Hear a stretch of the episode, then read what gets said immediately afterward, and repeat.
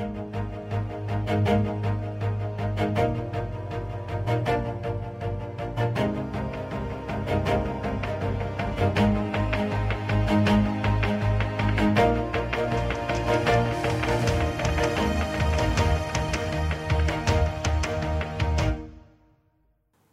there. Today we're going to be talking about singleness and marriage. Are you leading the life to which God has called you?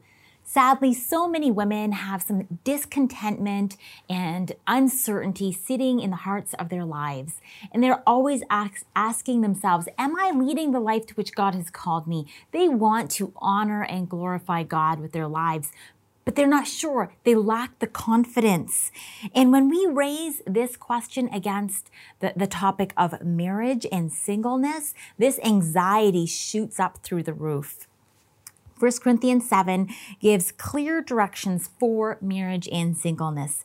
Many instructions are given, they're very specific, and yet the overall message, I believe, is a call to contentment. Paul gives very specific instructions, and married people should listen to those, and single people should listen to those instructions. We should all be very, very familiar with 1 Corinthians 7. But in general, he's calling us to contentment, whether we are married or single or betrothed, whether we're um, he even talks about people who are rejoicing and mourning. He talks about bond servants all are called to contentment and to mission. And so we should heed these instructions, whatever our situation might be. But whatever situation we're in, we are to be content knowing that God has put us there. For our, for the sake of time, I'm not going to read the full chapter. I'm not going to read all of chapter seven. I hope that if you've been following our daily recommended reading, you've already read the full thing. So please don't mistake my pulling out certain verses as picking and choosing God's word all of God's word is important. But I've chosen a few verses because I see an overall theme coming out of those. So first of all, in verse seven, it says, I wish that all were as I am, but each has his own gift from God, one of one kind and one of another. And in verse eight, he says, to the married and the widows, I say, it is good for them to remain single as I am. And then in verse 17, he says, uh, only let each person lead the life that the Lord has assigned to him, into him, into which God has called him. This is my rule for, for all the churches. And then if we continue on to verse 27, we read, Are you bound to a wife? Do you seek to be free? Are you free from a wife? Do not seek a wife. And of course, in verse 38, uh, this is what we read. So when he who marries his betrothed as well, and he who refrains from marriage will do even better. What I'm hearing is a call to contentment in whatever situation you're in. This means that if you are married, you should live as a married woman. Don't live as if you're still single. And this should sadden us and concern us. If we see married women making it a habit of going on vacation together regular or separately, I should say regularly with their girlfriends without their husband, when we see married women having separate bank accounts, when we see married women who do not want to follow the leadership of their husband, who are always complaining about their children, I'm asking, why did you get married? But at the same time, this does not give you the freedom to say, okay, well, I'm not happy anymore, so I'm just going to choose not to be married anymore. Very clearly, Paul has said, if you are married, do not seek to be free. Rather, if, if we're finding ourselves in a state of discontentment in our marriage, we should rather be repenting and once again submitting to the rule and authority of God and start living within the boundaries that he's given to us. At the same time, if you are single, don't live as if you are married, meaning don't live as if you are weak and vulnerable and unable to cope without a man. Don't put your life on hold until you have a husband.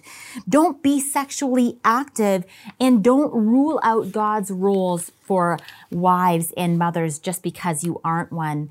They are still God's rules and we should still uphold them but regardless, whether we are married or single, we are called to contentment, being content in our situation. So whether we are married or single, our mission always remains the same, and that is to glorify God by making disciples.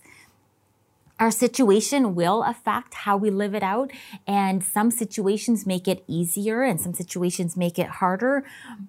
But our focus still is the same. Our focus should be living on mission, not changing our situation. Now, isn't that an overarching problem?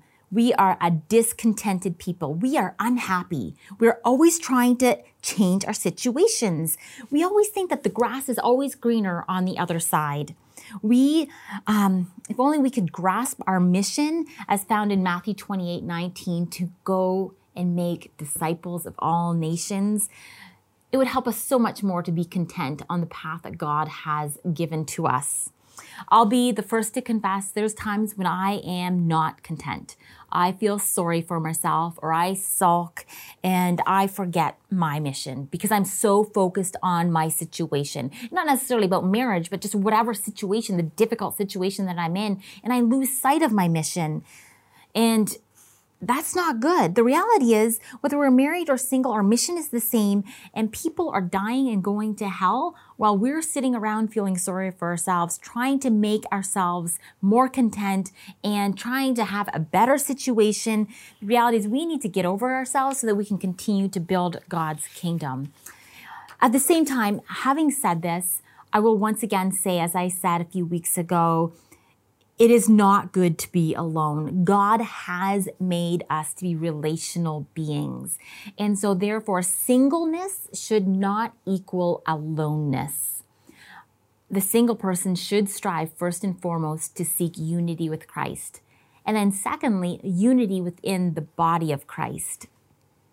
Let's not just pass judgment on one another, saying, well, it's her fault or they're not reaching out to me enough or whatever it might be. The reality is we all need to learn and to commit to be better at loving on one another and to promoting greater unity, whether we are married or single or widowed. Together, we want to be one in Christ. We want to be content in the situation that God has placed in us because we are one in Him.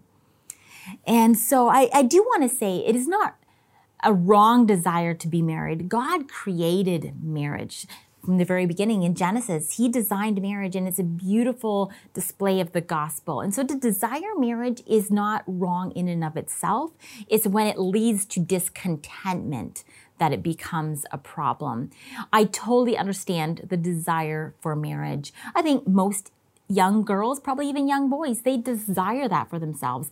As a mom, I desire that for my children. And so I understand what it's like to kind of wonder, like, what if it doesn't happen?